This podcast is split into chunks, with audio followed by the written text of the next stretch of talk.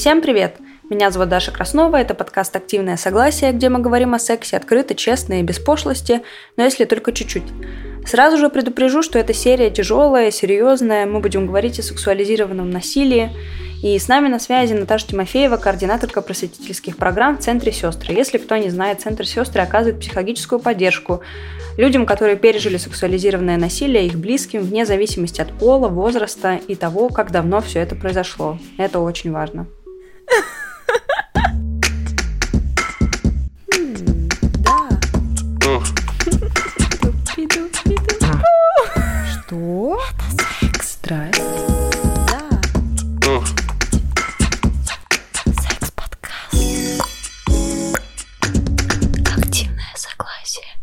Мы будем сегодня говорить про сексуализированное насилие, и несмотря на то, что кажется, что это плохо, и насилие в целом плохо, и мы его осуждаем, при этом а, у людей в голове закреплено очень много стереотипов, э, и наша задача их сегодня развенчать и как-то объяснить, э, ну, почему те или иные мысли э, не являются действительностью. Но предлагаю начать со статистики. Есть ли какая-то статистика, сколько примерно в год совершается подобных преступлений? Есть. Я бы здесь сказала так, что тут наверняка многие слышали что это очень латентный вид преступлений. А, но тут вопрос еще в том, а почему латентный, и как это вообще устроено, как это считается. А, одна из а, важнейших проблем, которая большинству людей приходит в голову первым делом, ну, кто хотя бы немножечко об этом думает, это эти преступления латентные, скрытые, оказываются от статистики, потому что пострадавшие просто не обращаются в правоохранительные органы. Потому что это страшно, это стыдно, они конкретно в момент после пережитого насилия заняты другими вопросами, например, как выжить, как не убить себя и как вообще как-то оправиться хотя бы немного. И, разумеется, может влиять здесь э, уровень доверия к правоохранительным органам, который не супер высокий на самом деле. И, к сожалению, это оправдано. Это какое-то опасение а, многих людей, которые, например, обращаются к нам и думают, рассуждают вслух, стоит ли мы обращаться, подавать заявление или не стоит. А, мы никакого давления, например, не оказываем. У нас нет какой-то позиции, типа, нужно, они обязаны это делать или они не обязаны. Мы считаем, что они должны сами принимать решения для себя, исходя из тех обстоятельств, в которых они сами находятся, и тех ресурсов, которые они, у них есть. А, то есть мы предоставляем информацию, как это будет выглядеть, эта процедура устроена, чтобы человек мог принять решение самостоятельно. И, к сожалению, а, одна из проблем, помимо того, что страшно обращаться в правоохранительные органы, помимо того, что там, скорее всего, ну, скажем так, высока вероятность, что будут оказывать давление или будут очень некорректно вести а, беседу, так скажем, при приеме заявления, или могут прямо давить и заставлять не писать его, не подавать, угрожать а, тем, что невозможно, не сможешь ничего доказать, и поэтому против самого, против самой пострадавшей могут как будто бы завести уголовное дело о клевете, например. Хотя это не так работает. Но, скорее всего, тут э, влияет то, что сотрудники правоохранительных органов тоже люди. На них тоже влияют все общественные стереотипы, какие только вообще есть. А, а никакой специализированной подготовки они не проходят касательно такого рода преступлений, ну, гендерного насилия вообще и сексуализированного насилия в частности. Поэтому они действуют, исходя из каких-то вот своих человеческих возможностей, довольно ограниченных в моменте. А, у нас есть случаи в нашей работе, да, в нашем опыте нашей работы, когда человек, который к нам обращается, сообщает о том, что э, при подаче заявления у них все приняли, и, не было вот этой всей страшной истории, э, и даже как-то там пытались помочь. Э, то есть это так не всегда происходит. Но здесь важно то, что когда это происходит по-человечески, это скорее заслуга конкретных людей на месте, а не результат того, как выстроена система работы с пострадавшими э, правоохранительных органов. То есть такое. А, касательно конкретных цифр. А, из-за того, что это очень латентные виды преступлений, возвращаясь к этому всему вопросу. Из-за того, как сформулированы а, конкретные статьи, относящиеся к преступлениям такого рода в Уголовном кодексе, это, по-моему, шесть статей всего, которые касаются ну, изнасилования, домогательств или там растления малолетних, и принуждения к занятию проституцией, вот какие-то вот такие вещи. Их не так много. И там достаточно нечеткие формулировки, поэтому это тоже влияет, а, потому что далеко не все действия, которые на самом деле являются атакой на сексуальность другого человека, являются сексуализированным насилием, не все они учитываются Уголовным кодексом. Но не то, чтобы они, не то, чтобы все эти действия должны быть криминализованы. А на самом деле нет. Нет такой необходимости. Достаточно будет, если будут криминализованы особо жестокие формы, особо общественно опасные формы. А какие-то ну, менее жестокие, так, менее а, угрожающие именно жизни а, людей а, могут оставаться как-то предметом просто общественного порицания, а не уголовного преследования. Тем не менее, сейчас а, Уголовный кодекс российский не формулирует качественно даже изнасилование или там что-то еще. И это тоже влияет на то, как те же самые правоохранители, но не только, кстати, обычные люди тоже как они воспринимают, а что такое сексуализированное насилие. Ну, они не знают еще таких слов, конечно. Что такое изнасилование, а как это выглядит.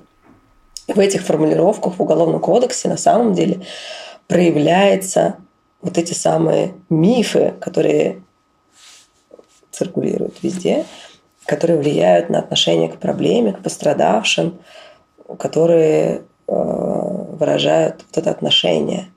А как это насилие происходит и якобы чем оно мотивируется. Например, обязательно, ну, ожидание есть такое, что обязательно есть, э, должно быть физическая какая-то угроза. То есть, а еще лучше, если угроза оружием. Тогда это настоящее изнасилование. Как будто бы это какие-то настоящие изнасилования. Ну, вот. Тем не менее, мы знаем, что в 80% случаев сексуализированное насилие совершают знакомые люди.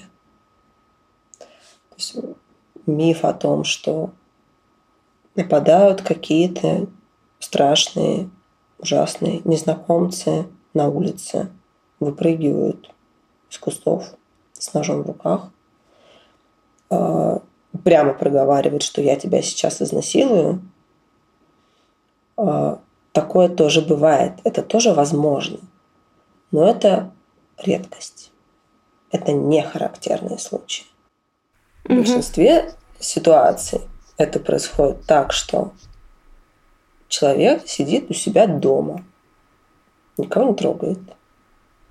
У него есть в этом же помещении с ним находится его друг, знакомый или родственник, или партнер, с которым они давно знакомы, общаются, все вроде бы хорошо.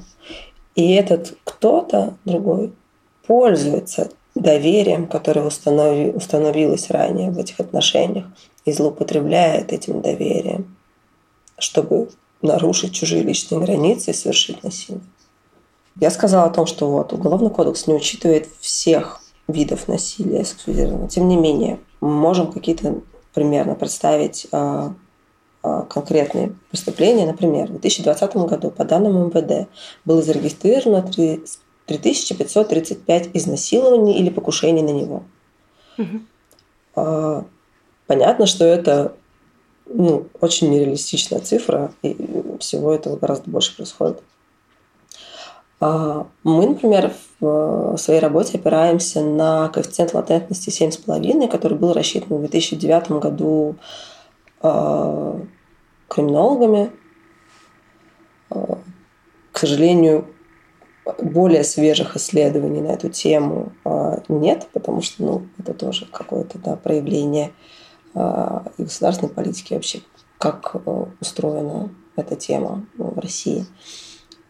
Скорее всего, сейчас он чуть больше, но тем не менее мы не можем этого точно знать, поэтому опираемся пока еще на этот коэффициент. Если вот умножить эти 4,5 тысячи на 7,5, получится 26,5 тысяч только изнасилований и покушений на изнасилование в год. А на самом деле же разных видов форм насилия гораздо больше. И если вот с такими какими-то попытками, как коэффициент латентности разный для разных видов преступления применять, то в сумме получится около 100 тысяч человек в год, которые сталкиваются так или иначе с насилием. И эти последствия продолжают на них влиять. Ну, это же не так просто, что случилось что-то один раз в жизни, и больше никогда этого не повторилось. Поэтому, к сожалению, достаточно много людей вынуждены сталкиваться, ну, вот около 100 тысяч ежегодно, вынуждены сталкиваться так или иначе в разных формах. И взрослых, и несовершеннолетних, мужчин и женщин по-разному. Сегодня я буду называть распространенные мифы о насилии. А Наташа будет их комментировать, так что не думайте, что это мое мнение, это мнение вот такое обще, общепризнанное. Вообще, конечно, пока ты рассказывала, я подумала, что а, лично в моей голове довольно трудно представить ситуацию, да, когда ты приходишь ну, какому-то человеку, ну, подразумеваем полицейского, да, и рассказываешь ему, что произошло такое страшное преступление, а он не проникается к тебе эмпатией. Ну, то есть, что это настолько систем, системная такая глубокая проблема, что вот все те мифы, которые я сегодня назову, а их довольно много, э, они настолько глубоко вшиты в наше сознание. И, может, кстати, они иногда проявляются даже у тех людей, которые в целом негативно к этому всему там относятся, но все равно не всплывают на подкорке. Вот. И самый распространенный, наверное, миф – гласит о том, что жертва всегда провоцирует маньяка. Ну, то есть, если произошло сексуализированное насилие, значит, э, э, как это э, сука не захочет, кобель не вскочит. Вот. Да, это такое прям... Тут каждое слово э, можно разбирать. И слово «жертва», которое мы, например, в своей работе не используем, оно слишком вот как раз много коннотаций каких-то содержит э, опасных на самом деле, э, не, не всегда корректно передающих, что происходит. И вот это слово провоцирует, как будто на насилие можно спровоцировать. И э, слово маньяк для обозначения человека, который совершает насилие, понятно, что ну, вот можем как-то поразбирать каждый, угу, каждый из этих каких-то пунктов. А, то есть, например, слово жертва, почему мы не используем? А, потому что, к сожалению, это тоже, кстати, один из мифов. А, очень многие люди совершенно некорректно, но используют слово жертва как личностную характеристику. То есть используют какие-то ну, если когда-нибудь встречалась, наверняка когда-нибудь встречалась, что она просто ведет себя как жертва, она заняла позицию жертвы, она там, ну, что-то такое. Вот она себя так ведет, поэтому с ней все это происходит. И, э, ну, как сказать, приличных слов для того, чтобы прокомментировать у меня нет. К сожалению, э, в учебниках, которые позиционируется как учебники для а, МВДшных высших учебных заведений. Там все то же самое, вот эта вот позиция транслируется. И интересно, непонятно, почему никто не обращает внимания на это из самих учащихся. Ну, может, обращают, а, но сложно, видимо, что-то с этим сделать. Что в этих учебниках, где ретранслируется эта позиция, что вот жертва, она себя как-то так ведет, и поэтому с ней это происходит, виктивно себя ведет. Это, ну, помимо того, что это очень странно и негуманная позиция, она еще и не научная. Если посмотреть внимательно на список литературы, э, использованный да, при составлении вот этих материалов, если посмотреть внимательно на чьи работы, на какие работы опираются э, люди, которые позиционируют себя исследователями, да, э, и что вот оказывается, есть какая-то такая активность, которая таким образом работает, они опираются на, мягко говоря, устаревшие какие-то источники из 80-х, я не знаю. 80-е были очень давно. И уже не надо э, опираться на настолько устаревшую информацию, которая не нашла действительно серьезного подтверждения э, научного. Можно скорее, скорее корректнее говорить об уязвимости. Мы дальше постараемся как-то надо обсудить, почему именно так. А, да, действительно, есть какие-то группы людей, какие-то категории людей, с которыми, у которых выше риски, а, с которыми вероятнее а, может что-то произойти. Но это не значит, что все остальные группы людей как-то замечательным образом гарантированно защищены от того, что насилие с ними точно не произойдет. Это вовсе не так. А, и, ну, собственно говоря, проблема в том, что наиболее уязвимые категории людей – это те, кто не, ну, они никак не выбирали эту уязвимость, они ничего не могут с ней поделать.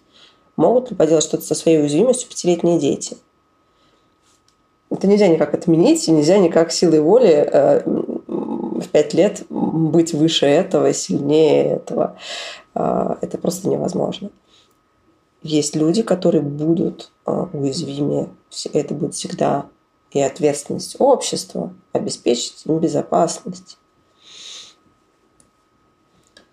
Что касается слова маньяка, то же самое. Это какой-то миф о том, что люди, которые совершают насилие, они собой не владеют. Вот они так делают, потому что, ну не знаю, их стихия обуяла, разум затуманился, вот они увидели условную короткую юбку, и все. Дальше буря искры, они ничего не помнят.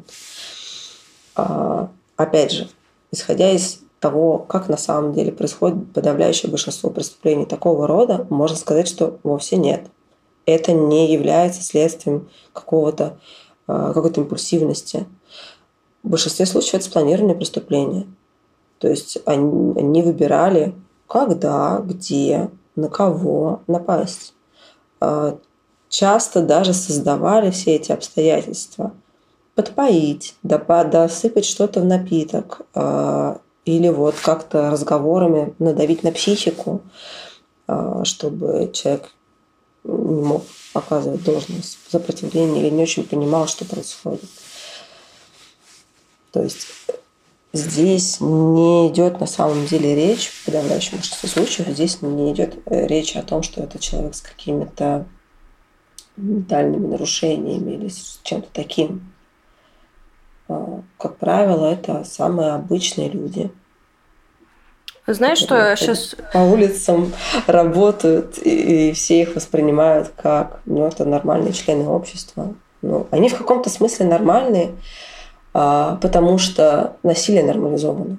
Они нормальные в том смысле, что общество им разрешает как бы так делать. В этом не видит ничего особенно ужасного, и тем самым нормализует это. Знаешь, я подумала сейчас, что это очень интересный, кстати, момент. Э, когда мы говорим, ну, общество плюс-минус осуждает, ну, в смысле, не плюс-минус, общество осуждает насилие над детьми точно, потому что, ну, дети не могут за себя постоять. Это факт. Относительно женщин интересный момент. А, когда мы говорим про виктивность, или про слово жертва, мы подразумеваем ну, какого-то слабого человека, допустим, который находится в какой-то э, такой маргинализ... маргинализированной части общества. Ну, то есть это может быть там человек из бедной семьи или секс-работница или еще что-то такое. Однако, когда мы говорим, что кто-то не совладал собой и набросился на женщину, потому что у нее короткая юбка или красная помада, это совершенно другой тип женщины. Ну, то есть э, тут интересное получается как бы столкновение, что описывая человека, который подвергся насилию, мы как будто бы подразумеваем кого-то очень слабого, да, который человека, который не может за себя постоять. Но если мы немножко общались когда-то с женщинами, мы понимаем, что условно тихая, скромная да, девушка, она никогда не наденет короткую юбку, каблуки, не пойдет в красной помаде гулять по городу. И вот э, отсюда интересный момент. Вот как вообще одежда, вот этот образ женщины, увеличивает ли он шансы попасть в опасную ситуацию? Потому что есть распространенное мнение, что есть связь между твоим внешним видом и вероятностью насилия. Есть такая известная очень выставка угу. о том, где просто ну, выставка, где показана одежда людей, которые пережили изнасилование. И там множество самых разных вообще как бы костюмов собрано, от э, детских вещичек и до каких-то ну, довольно закрытых, так скажем, э, одеяний, платьев или пальто или еще чего-то. Мне кажется, что здесь э, очень важный момент, когда э, ну, те люди, кто думают, что одежда каким-то образом, ну или внешний вид как-то влияет, как-то связано с этим, они как раз э, э, тем самым, в том числе, показывают, что они не отличают секс и насилие. Для них это одно и то же. Угу. Это, это, это такое увидел, возбудился, захотел и сделал что-то. Но это не так. А, это абсолютно разные вещи, причем это абсолютно разные вещи, никак между собой не связанные. А, человек, который совершает сексуализированное насилие, который домогается для других людей, или который насилует других людей, или делает ну, в какие-то другие формы выбирает, это не так важно. Здесь ключевая его потребность, она не сексуальная.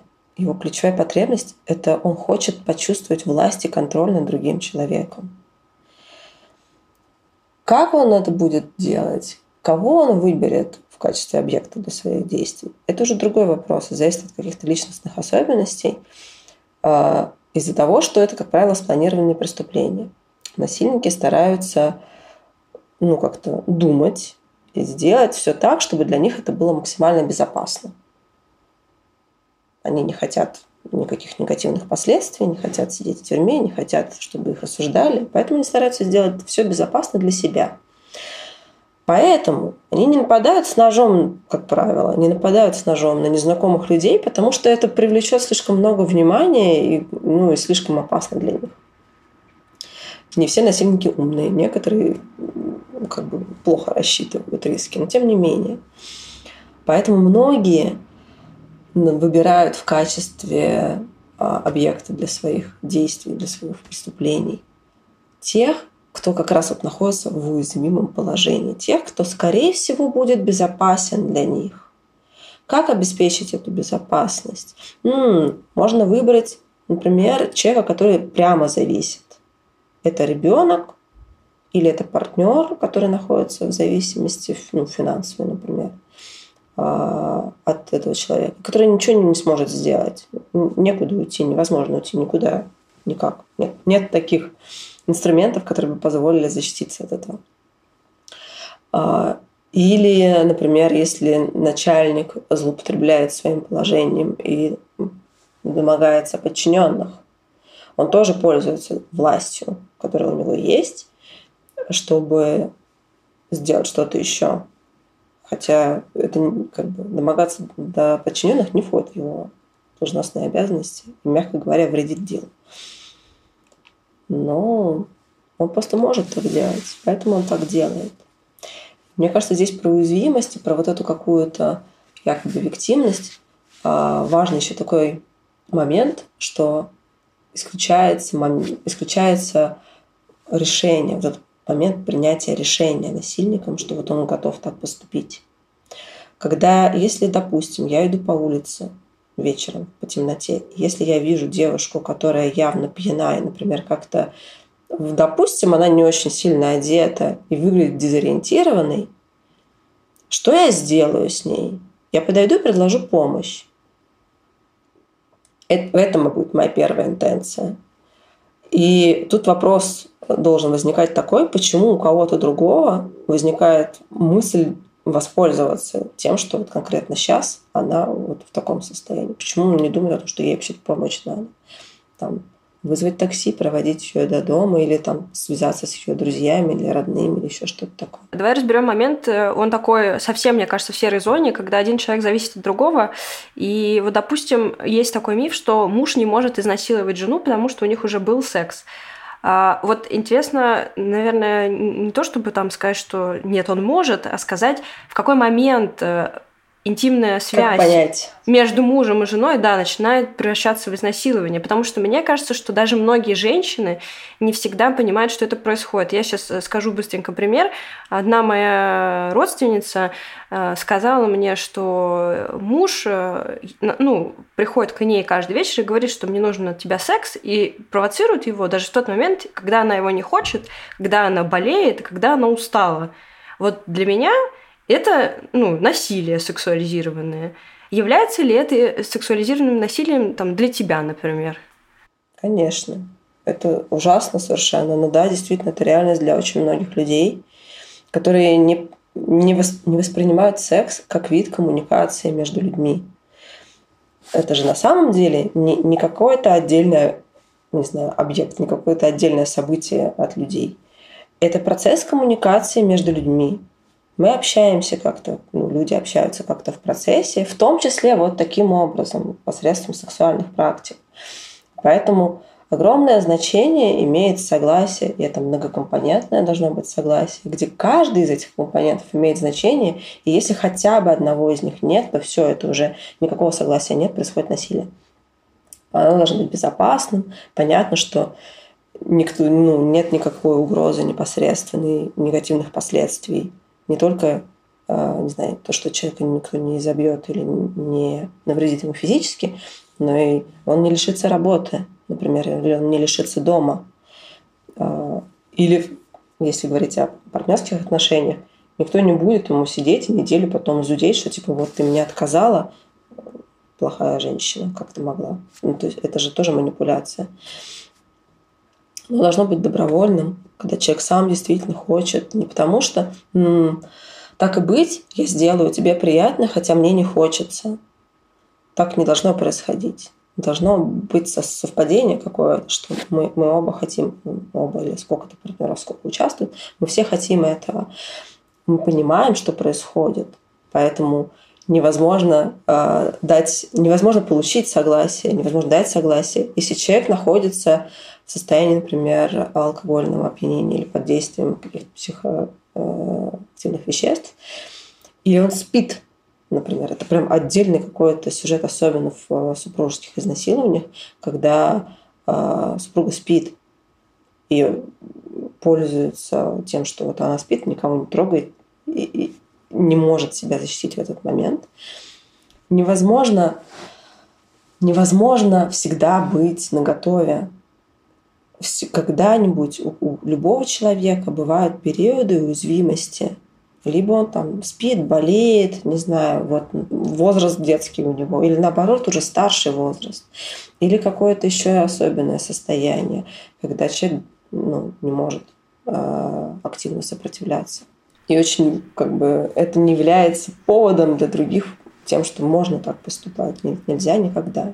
Наташа э, так сказала об этом через запятую, но я хочу сделать акцент. У нас есть реально люди думают, что насилуют только условно молодых каких-то людей или детей, никакого деления, что есть условно какой-то вот там... Мне, например, в школе так говорили, что вот 14, там, 12-14 лет очень быть надо осторожным, там ходить, а потом, а в 15, 18 или 85 уже можно расслабиться и ходить э, спокойно по улице. Я, честно говоря, не хожу по улице спокойно примерно никогда вообще, особенно если уже вечереет. именно из-за того, как устроено насилие, что это про вот это злоупотребление властью контролем, отдельная вообще отдельная проблема а, касательно сексуализированного насилия – это сексуализированное насилие в отношении людей, например, в пни содержащихся. Являются ли они конвенционально привлекательными, вот это, ухоженными так, чтобы вот как будто они в глянцевых журналах и вот это все? Нет, конечно, потому что они в совершенно других условиях содержатся, где сложно как бы такую форму поддерживать. Сталкиваются ли они с насилием? Постоянно. именно из-за того, что они находятся в беспомощном состоянии и этим злоупотребляют те, кто может. Возвращаясь к согласию, а, важный еще элемент, а, то, что должно быть информированным. То есть мы понимаем, на что мы соглашаемся, что происходит, что, не знаю, если а, один человек соглашается сходить на свидание, э, и замечательно можно провести время вместе, можно там, например, пообниматься, поцеловаться или там что-то там одно поделать, это не значит, что человек соглашается на вообще все, включая там вот сейчас придут еще три человека, и тут будет что-то происходить такое, на что человек не соглашался. Если девушка идет в бар э, или она напивается, Значит ли это, она напивается осознанно? Ну, то есть она приходит в бар и напивается осознанно. И у нее, ну, случается, что то же самое, что случается, что и со всеми людьми, когда мы напиваемся. У нее спутанное сознание, она не отвечает за свои поступки полностью. Значит ли это, что она приняла осознанное решение быть, э, ну там, согла... Э, как быть согласной на все. Ну, господи. Мне кажется. А вот когда надо называть вещи своими именами, люди, которые так говорят, они, собственно говоря, маркируют, что есть какие-то люди, которых можно, которых можно насиловать. Все эти мифы направлены на то, чтобы как-то оправдать, что есть какие-то люди, которых не жалко. Мне кажется, что это, э, ну, можно попробовать, конечно, им возвращать так, что типа вы думаете, что кого-то можно насиловать? Говорит, нет, ну мы так не думаем. Но если, ну вот она же чем она думала? Чем она думала? Она хотела пойти в бар. Единственное Последствия, за которые она отвечает, это то, что у нее похмелье с утра должно быть. Вот, вот на это она соглашалась. Все, что касается домогательств или каких-то там э, ну, уже более опасных ситуаций, э, это другой вопрос. У меня было такое, что я ходила в бар, например, э, я была с подругой, и вот замечательно. Мы сидим там, никого не трогаем. Не могу сказать, что мы много выпили я была вообще абсолютно, мне кажется, трезвая. К нам периодически пытались какие-то подходить мужчины знакомиться. Очень хорошо, замечательно. Мы можем поговорить, но в какой-то момент к нам стал очень активно и даже в каком-то, в каком смысле агрессивно приставать мужчины, пытаться в том числе и ее трогать. Угу. И я показываю, что я слежу, нельзя, за... нельзя это так просто делать. А, и он перешел к агрессии именно из-за того, что он уже хотел так, ну, невзначай, ну, сравнительно невзначай, безнаказанно полапать девочек, а тут какие-то девочки возражать что-то стали. У меня было миллион ситуаций, когда а, я просто сама по себе достаточно агрессивная. У меня очень сильно... Ну, я прям... Я даже обнимаюсь не со всеми друзьями. Ну, то есть мне очень сложно в целом с, с людьми. И у меня были раньше очень длинные волосы.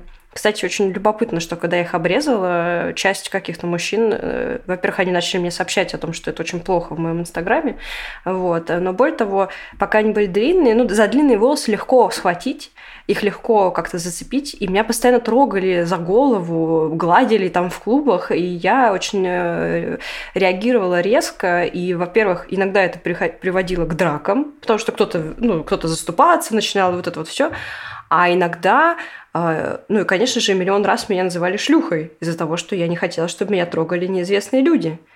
И это, конечно, шлюха. логично, логично. Да, да, очень, очень логично. И как, как только я говорю на улице где-то или в метро или где угодно, нет, я шлюха. Окей. Потому что шлюха никак не маркирует вообще, не знаю, степень раскованности или раскрепощенности или какой-то сексуальности, а это женщина, которая вот неправильная якобы. А, мне очень нравится упражнение, на вот мифы, угу. где используем реальные случаи из, из опыта тренеров, прям наши собственные какие-то ситуации, которые мы когда-то пережили. Мы предлагаем, э, грубо говоря, рассортировать. Вот мы даем какую-то завязку, ну там, я не знаю, девочка едет в автобусе наполненном, или э, девушка идет поздно ночью по улице домой, уже сильно пьяная, немножко такая шатающаяся. Или, не знаю, кто-то, ну, в общем, тоже девушка, например, ловит попутку на темной лесной дороге. Ну, в общем, какие-то такие завязки даем и предлагаем подумать, как вы думаете, было ли в конце концов в этой ситуации она кончилась насилием или она ничем плохим не кончилась. А, люди думают, мы там это как-то разбираем. Мне просто интересно то, что конкретно в моем опыте происходило всегда наоборот. То есть есть какое-то общественное ожидание об опасных ситуациях, а есть какое-то ожидание о том, что такое безопасная ситуация.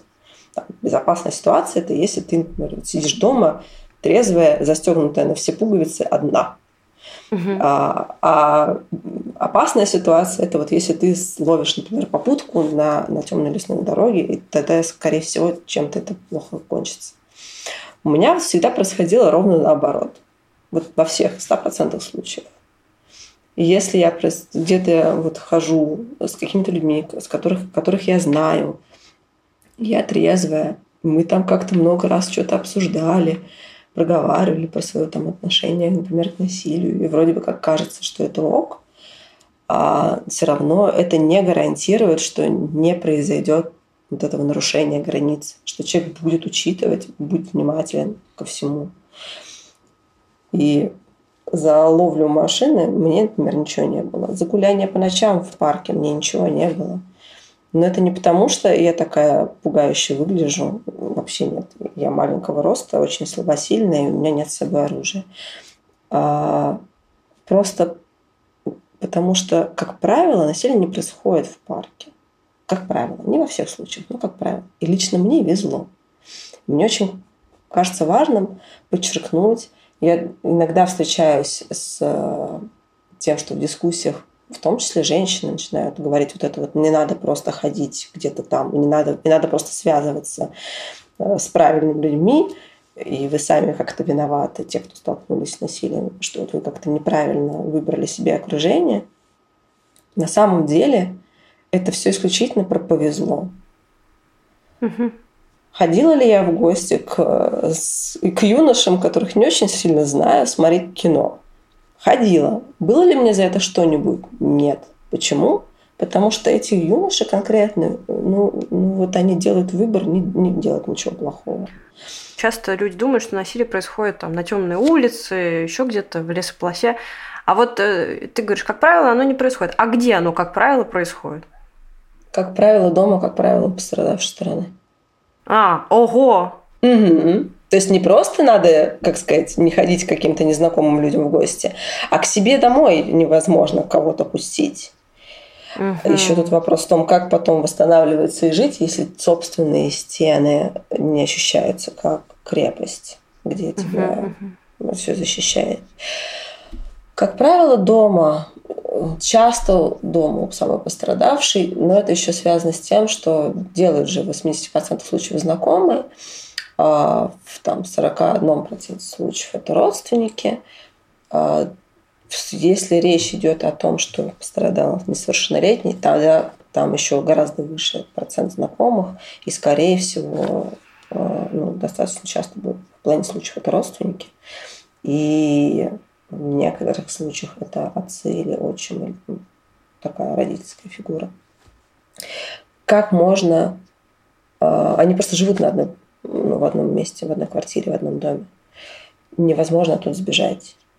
Потому что куда ты сбежишь, когда тебе 12 лет? Да-да.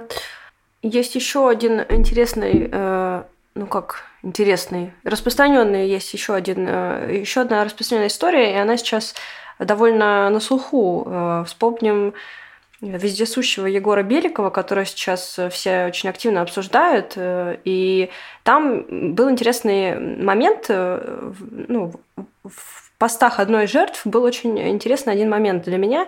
Она писала, что этот мужчина засовывал ей грязные пальцы в вагину, хотя она просила помыть его руки. И вот тут интересный момент. Многие люди считают, что изнасилование – это исключительно пенисвагинальный акт. А, но когда вот я читала это, у меня возникли те самые ужасные ассоциации с изнасилованием. Как происходит на самом деле? Всегда ли изнасилование – это именно использование члена? А, вопрос в том, какую мы формулировку используем. Для уголовного кодекса то изнасилование только пенис-вагинальный контакт, потому что у них есть отдельная статья, когда какие-то другие происходят объекты. А, то есть одна статья, когда вот так, Ого. таким образом, другая статья с точно такой же тяжестью, точно такие же сроки в качестве наказания. Но они почему-то разделяют это. А, когда используют что-то еще, а, не знаю, руки или какие-то предметы или еще что-то. Для нас, как для помогающих специалистов, мы не различаем. Мы эту такую ситуацию тоже будем считать как изнасилование. И это как раз то, вот этот компонент про согласие, что девушка, они же были в партнерстве. И девушка, в общем-то, симпатизировала ему, хотела бы, может быть, как-то контакты и связи, но на других условиях. Она хотела, чтобы банально не подвергать свое здоровье угрозе, чтобы он руки помыл. Потому что ей вообще-то с последствиями дело иметь. Это вот, вот этот вопрос про информированность согласия. Мы договариваемся на другого. А он такой, нет, мне все равно на твое мнение, мне все равно на твое здоровье, я вот сделаю так, как мне удобно. Вот этот момент насилия происходит именно тогда, когда человек демонстрирует своими действиями, что ему не важно, что думает другая сторона. Коммуникация не происходит, это односторонний процесс. Тут я хотела на этом, на этом моменте особенно остановиться, потому что очень многие люди считают, э, что если вы хотите использовать контрацепцию, а ваш партнер говорит, «Э, я не хочу, я не чувствую там еще чего-то такое, что это типа не считается за насилие. Но это тоже считается насилием, потому что если вы не хотите э, беременеть, не знаю, в, любом возрасте, то вы как бы имеете право этого не делать, и никто другой не имеет права говорить вам, что мне все равно. Ну, то есть, вообще, мне кажется, что если люди бы задумались, что есть насилие и как часто насилие происходит в жизни, они бы, наверное, офигели от того, что человек, которого они там любят, э, не знаю, принимают таким, какой он есть, оказывается, постоянно там или периодически проявляет к ним насилие. Это же просто трэш. Да, это на самом деле очень страшно. И насколько я знаю, довольно часто происходит такое, что ну, когда какая-то происходит волна дискуссии на эту тему или какой-то появляется повод для разговоров на эту тему именно между людьми, просто на кухне, грубо говоря. Когда был «Я не боюсь сказать», когда было обсуждение МЕТУ, когда была волна обсуждения харасмента в университетах, когда вот этот кейс с Беликовым угу. просто, ну, э, совершенно феерический. Ужасно. Я не знаю, у меня нет слов, как это прокомментировать. А, это же становится новостью, которую в том числе обсуждают люди, Э, просто, ну, просто так, просто обсуждают. И может быть такое, что, ну, я, по крайней мере, достаточно часто такое вижу, что э, реакция идет от друзей или от партнеров, или от родных, которые вот вдруг, оказывается, выдают какие-то ну, совершенно людоедские взгляды о том, что а что она хотела, да, она же сама там что-то делала, а или там они давно вместе, что у них уже был секс, что стесняться-то, не девочка уже, или еще что-то такое. А, это страшно, действительно страшно сталкиваться с тем, что человек, с которым вот эта вот двойственность, получается, происходит раскол, и отношения становятся сложнее, потому что человек, с которым ты давно знакома, которому ты доверяешь, вы там вместе ездили отдыхать, не знаю, дарили друг другу подарки на дни рождения, у вас есть какие-то локальные шуточки и мемы прикольные. И тут вдруг он говорит такое, на чем большими пламенеющими буквами написано «Я не считаю тебя за человека». Я считаю, что можно с тобой поступать вот так, что можно с кем-то поступать так, ну, что унижая человеческое достоинство. Изнасилование или там сексуализированное насилие да, в разных формах – это преступление, которое, среди прочего, подвергание там, жизни опасности и так далее, среди прочего, это унижение человеческого достоинства.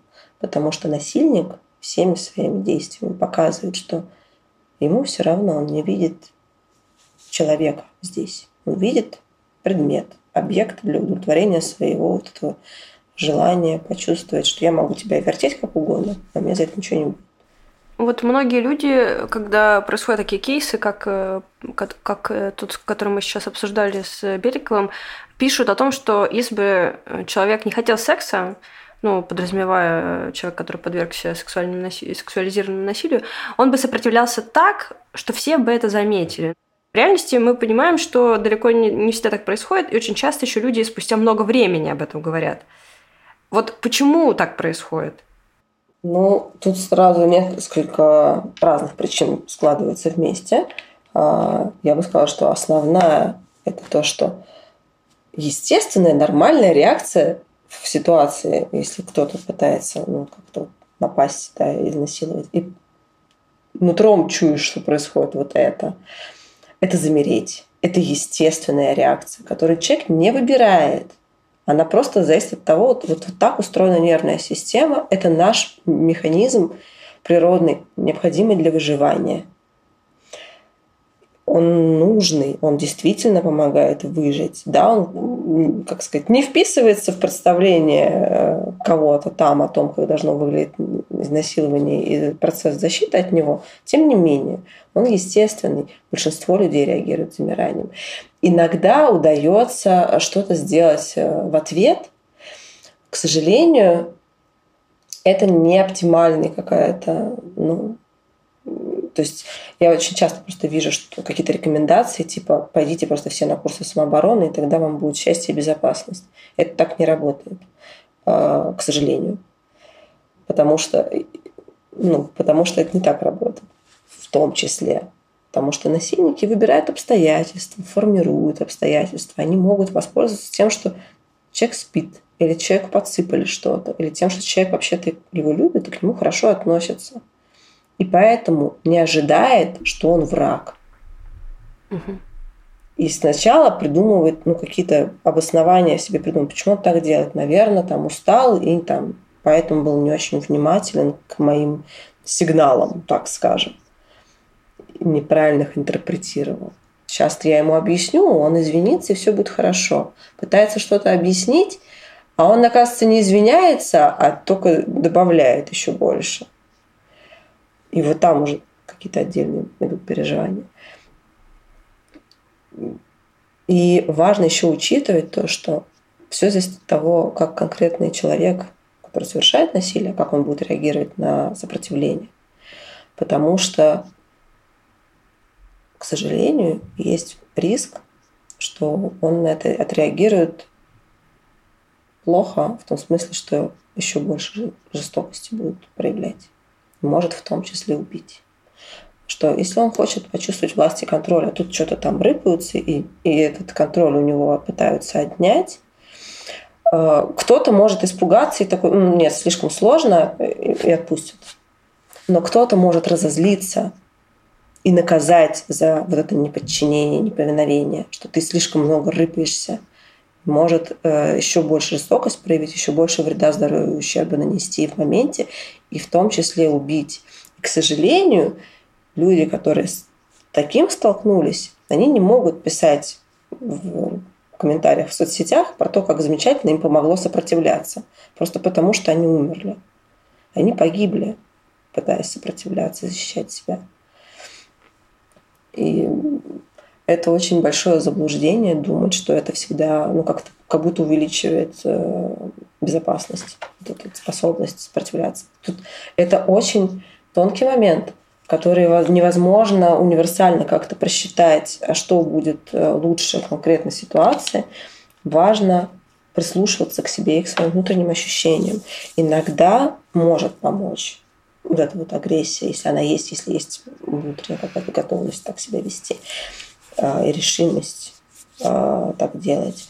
Иногда это может помочь а, быстро отреагировать, как-то сбежать или на ранних этапах как-то себя защитить, но далеко не всегда.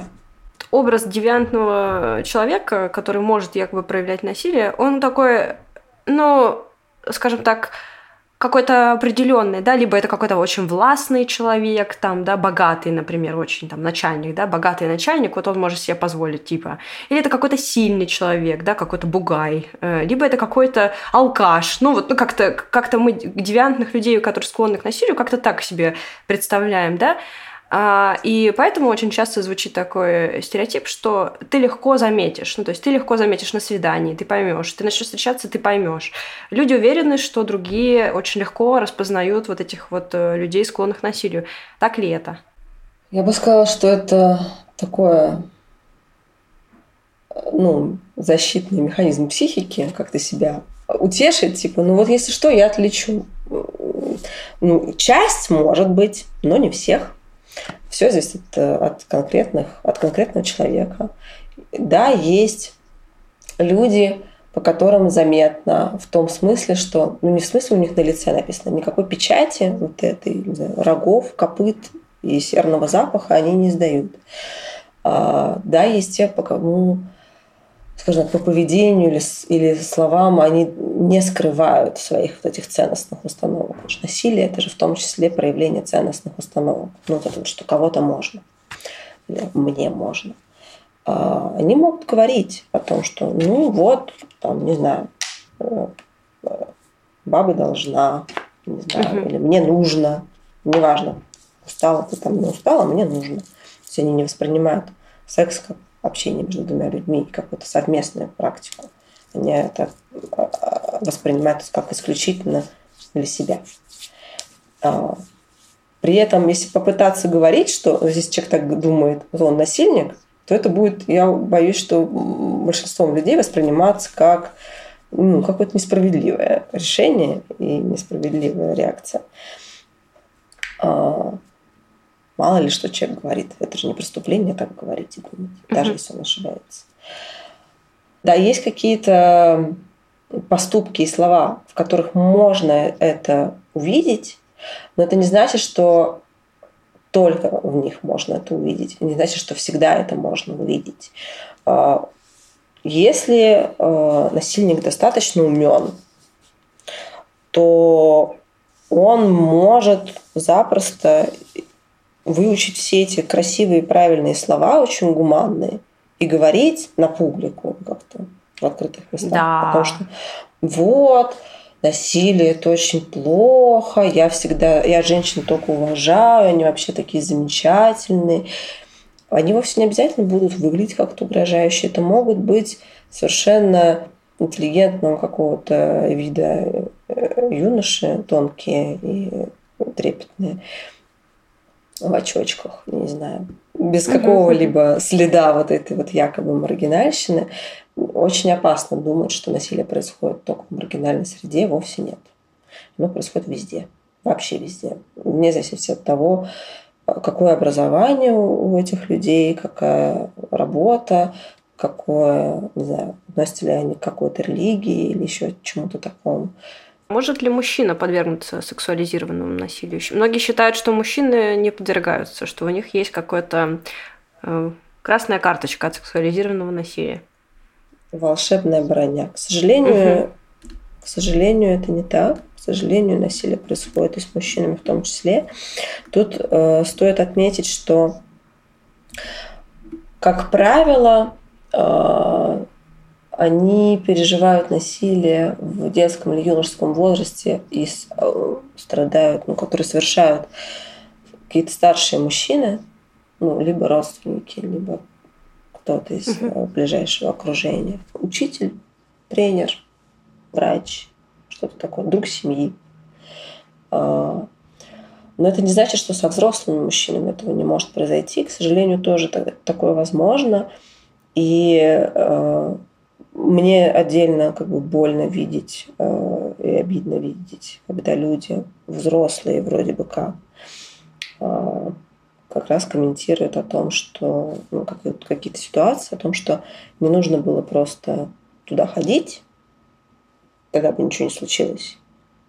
Потому что взрослые мужчины, которые ездят с друзьями, простите, я не знаю, на рыбалку или в баню ходят, или они еще что-нибудь делают. они себя помещают вот в эту самую опасную ситуацию. Они не ожидают того, что с ними что-то произойдет. Но вообще-то может с ними это произойти. Даже если они большие, сильные, думают, что если я подтягиваюсь 20 раз одной рукой с прихлопом, то со мной ничего не будет. Э, нет, никакой гарантии. Потому что даже если ты большой, сильный и здоровый, тебе можно что-то подсыпать. Тебе можно, на тебя можно надавить психологически тебе можно угрожать, и ты как будто бы согласишься, хотя на самом деле нет. Ты просто попытаешься минимизировать ущерб. Ты не соглашаешься на секс при этом. Так что нет, мужчин иммунитета нет. Если человек испытал возбуждение во время сексуализированного насилия, значит, это не насилие. Возбуждение в значении физиологической реакции, э, ну, это очень как бы странно даже такое видеть. Я понимаю, да, откуда такая позиция может проистекать. А, сексуальное возбуждение, оно с множества компонентов состоит. Это не только физическое какое-то проявление, ну, там, не знаю, эрекция, напухание чего-то, увлажнение чего-то, выделение смазки. Это и эмоциональная какая-то часть процесса тоже здесь имеет значение. А, ситуации, когда происходит, например, изнасилование или происходит что-то еще, вполне может быть возможен вот такой физиологический ответ на просто механическую стимуляцию. И это, кстати, то, что очень часто используют насильники против а, пострадавших, показывая вот это вот, что тебе же понравилось. Вообще-то нет, не понравилось. От того, что кровь пролила к месту, которое как-то на него воздействовали. Это еще не значит, что понравилось.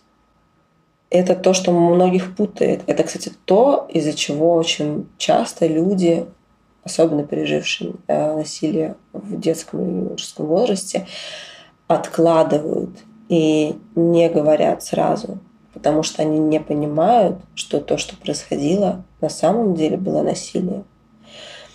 Для того, чтобы суметь обозначить какое-то какой-то опыт травматичный, как насилие, нужно определенные ресурсы, не только психологические, какой-то вот решимости, да, признать, что да, вот это было, но и чтобы банально слова для этого были, чтобы можно было как-то обозначить, что оказывается это насилие.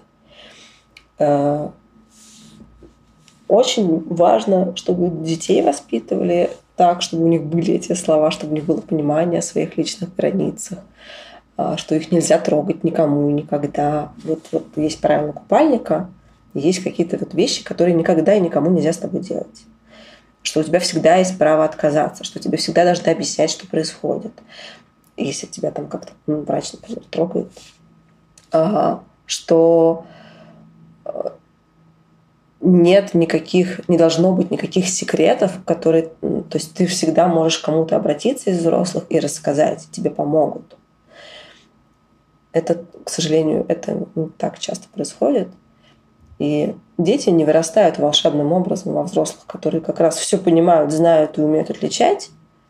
Если у них не было этого опыта раньше, то даже во взрослом возрасте, живя в обществе, которое нормализует насилие, им просто неоткуда взять эту идею и это понимание, что оказывается, когда партнер э, как-то на, ну, продолжает что-то делать. Мы вместе живем, мы давно уже как бы множество раз занимались сексом, вроде бы все замечательно, но вот какой-то конкретный раз он что-то делает и игнорирует то, что я не хочу.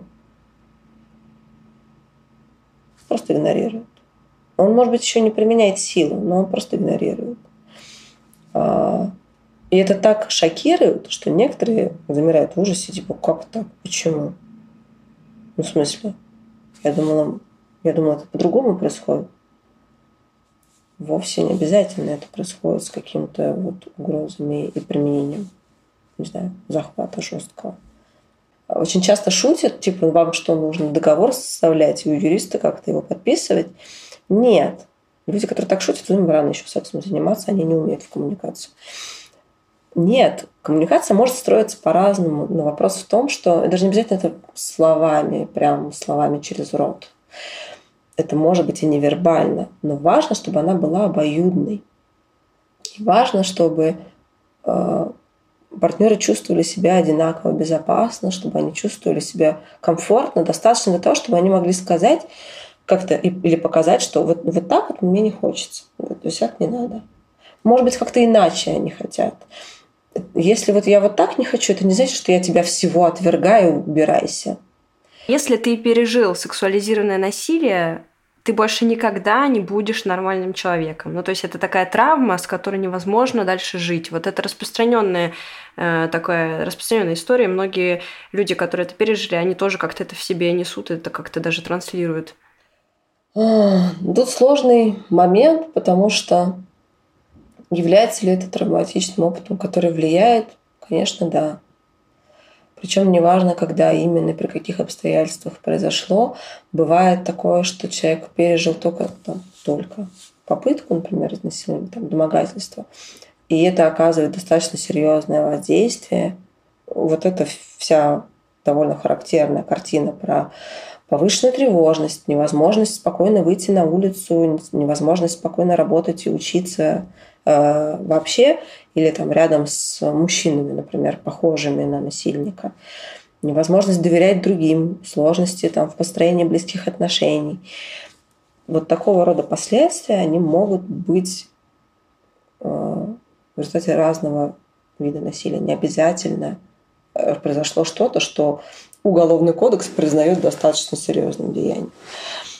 В том числе потому, что когда происходит такого рода насилие, мы же не знаем, никто нигде не, не предупреждает, что вот, вот я сейчас тебя только немножечко подомогаюсь и отпущу. Не нервничай, все хорошо.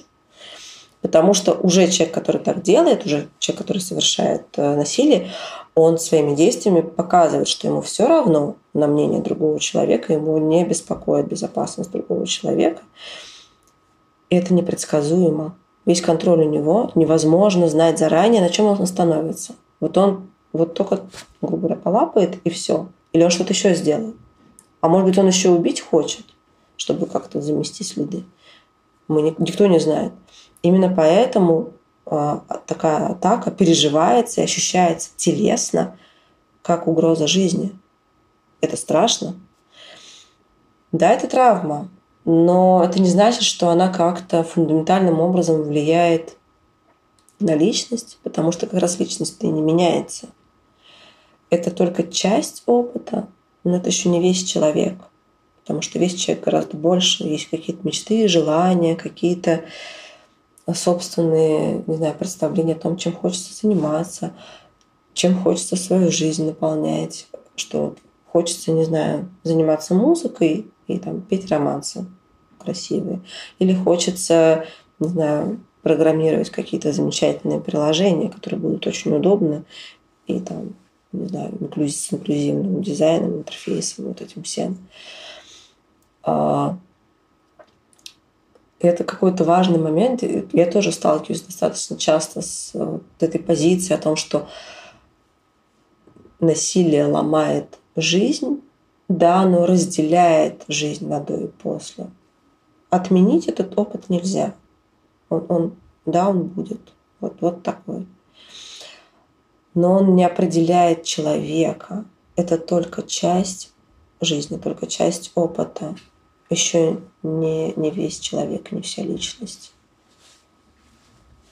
И мы в своей работе стараемся как-то, ну, в том числе поддержку выстраивать именно с этой идеей, что человек не сводится к этой травме.